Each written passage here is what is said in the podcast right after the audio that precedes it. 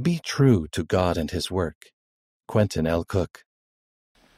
Last October, I was assigned, along with President M. Russell Ballard and Elder Jeffrey R. Holland, to visit the United Kingdom, where all three of us served as young missionaries. We had the privilege of teaching and testifying, as well as reliving early church history in the British Isles, where my great-great-grandfather, Heber C. Kimball, and his associates were the first missionaries. President Russell M. Nelson, teasing us about this assignment, noted that it was unusual to assign three apostles to visit the area where they had served as missionaries in their youth. He acknowledged that all desire to be assigned to visit their original mission. With a big smile on his face, he succinctly explained the precedent, that if there is another set of three apostles who served in the same mission over 60 years ago, then they also may receive a similar assignment. In preparation for that assignment, I reread the life of Heber C. Kimball, written by a grandson, Orson F. Whitney, who later was called to the apostleship. This volume was given to me by my precious mother when I was almost 7 years old. We were preparing to attend the dedication of the This Is the Place monument on July 24, 1947, by President George Albert Smith. She wanted me to know more about my ancestor, Heber C. Kimball. This book contains a profound statement attributed to President Kimball that has significance for our day. Before sharing the statement, let me provide a little background. While the prophet Joseph Smith was incarcerated in Liberty Jail, apostles Brigham Young and Heber C. Kimball had the responsibility, under terrible adverse circumstances, of overseeing the evacuation of the saints from Missouri. The evacuation was required in large part because of the extermination order issued by Governor Lilburn W. Boggs. Almost 30 years later, Heber C. Kimball, then in the First Presidency, reflecting on this history with a new generation, taught, "Let me say to you that many of you will see the time when you will have all the trouble, trial, and persecution that you can stand, and plenty of opportunities to show that you are true to God and his work." Heber continued, "To meet the difficulties that are coming, it will be necessary for you to have a knowledge of the truth of this work for yourselves. The difficulties will be of such a character that the man or woman who does not possess this personal knowledge or witness will fall. If you have not got the testimony, live right and call upon the Lord and cease not until you attain it. If you do not, you will not stand.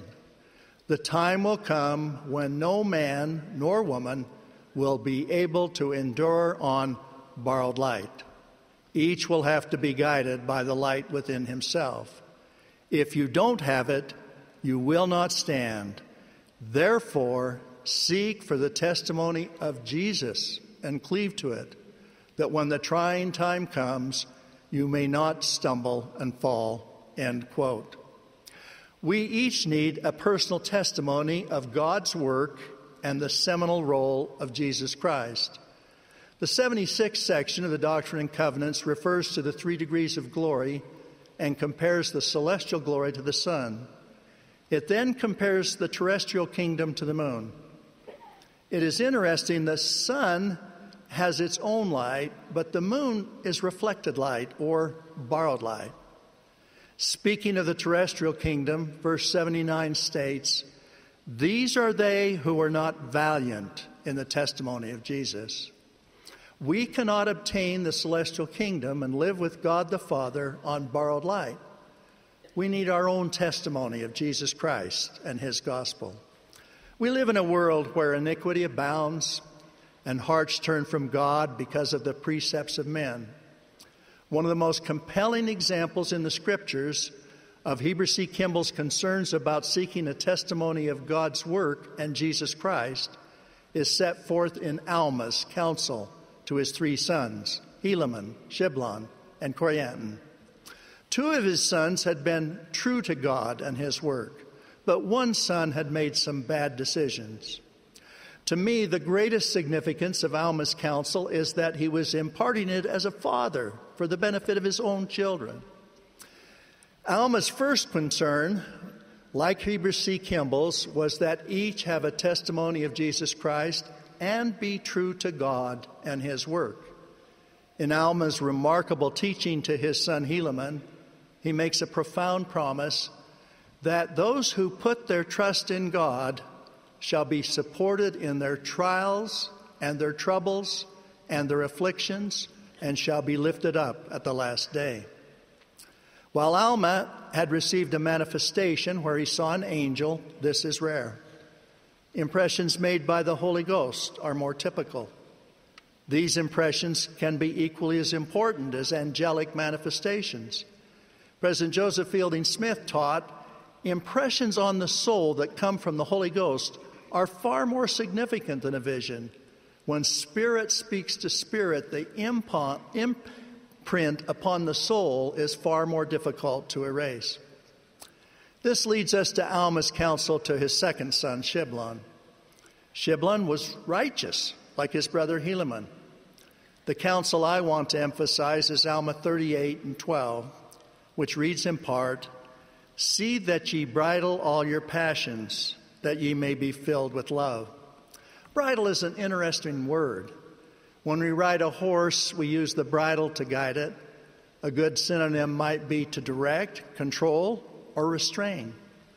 The Old Testament tells us we shouted for joy when we learned we would have physical bodies. The body is not evil. It is beautiful and essential. But some passions, if not used properly and appropriately bridled, can separate us from God and his work and adversely impact our testimony. Let's talk about two passions in particular, first anger and second lust.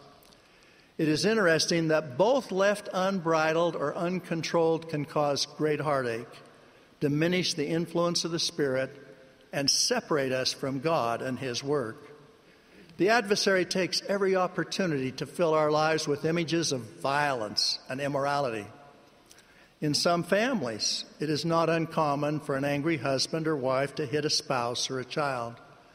In July, I participated in a United Kingdom all-party parliamentary forum in London. Violence against women and youth was highlighted as a significant worldwide problem. In addition to violence, others have engaged in verbal abuse. The proclamation on the family tells us those who abuse spouse or offspring will one day stand accountable before God. President Nelson strongly emphasized this yesterday morning. Please make up your mind that regardless of whether your parents did or did not abuse you, you will not physically or verbally or emotionally abuse your spouse or children. In our day, one of the most significant challenges is contention and verbal abuse related to societal issues. In many cases, anger and abusive language have replaced reason, discussion, and civility. Many have abandoned the admonition of the Savior's senior apostle Peter to seek Christ-like qualities such as temperance, patience, godliness, brotherly kindness, and charity. They have also abandoned the Christ-like quality of humility. In addition to controlling anger and bridling other passions, we need to lead pure moral lives by controlling our thoughts, language, and actions. We need to avoid pornography. Evaluate the appropriateness of what we are streaming in our homes, and avoid every form of sinful conduct. This brings us to Alma's counsel to his son, Corianton. Unlike his brothers Helaman and Shiblon, Corianton engaged in moral transgression. Because Corianton had engaged in immorality, it was necessary for Alma to teach him about repentance. He had to teach him the seriousness of sin and then how to repent. So Alma's preventive counsel was to bridle passions, but for those who have transgressed, to repent. President Nelson gave members profound counsel on repentance at the April 2019 General Conference. He made it clear that daily repentance is integral to our lives. Repentance is not an event, it is a process. It is the key to happiness and peace of mind. He taught daily repentance is the pathway to purity, and purity brings power. If Corianton had done what President Nelson counseled, he would have repented as soon as he had begun to entertain impure thoughts. Major transgressions would not have occurred. The concluding counsel that Alma gave to his sons is some of the most important doctrine in all the Scriptures. It relates to the atonement wrought by Jesus Christ. Alma testified that Christ would take away sin. Without the Savior's atonement, the eternal principle of justice would require punishment. Because of the Savior's atonement, mercy can prevail for those who have repented and allow them to return to the presence of God. We would do well to ponder this wonderful doctrine. None can return to God by his or her own good works alone. We all need the benefit of the Savior's sacrifice. All have sinned, and it is only through the atonement of Jesus Christ that we can obtain mercy and live with God.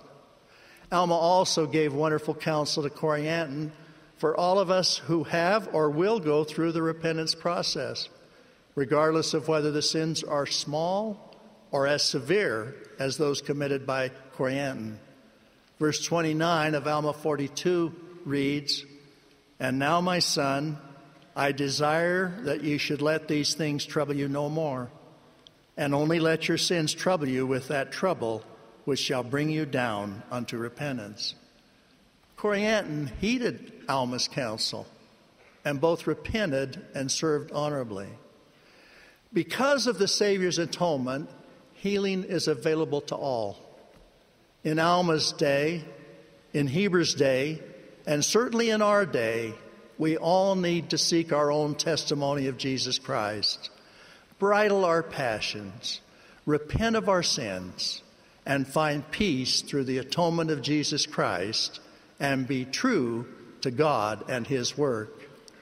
In a recent talk, and again this morning, President Russell M. Nelson said it this way, "I plead with you to take charge of your testimony of Jesus Christ.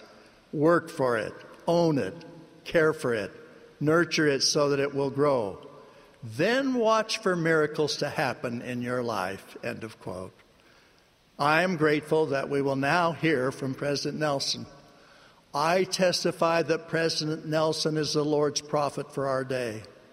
I love and treasure the marvelous inspiration and guidance we receive through him.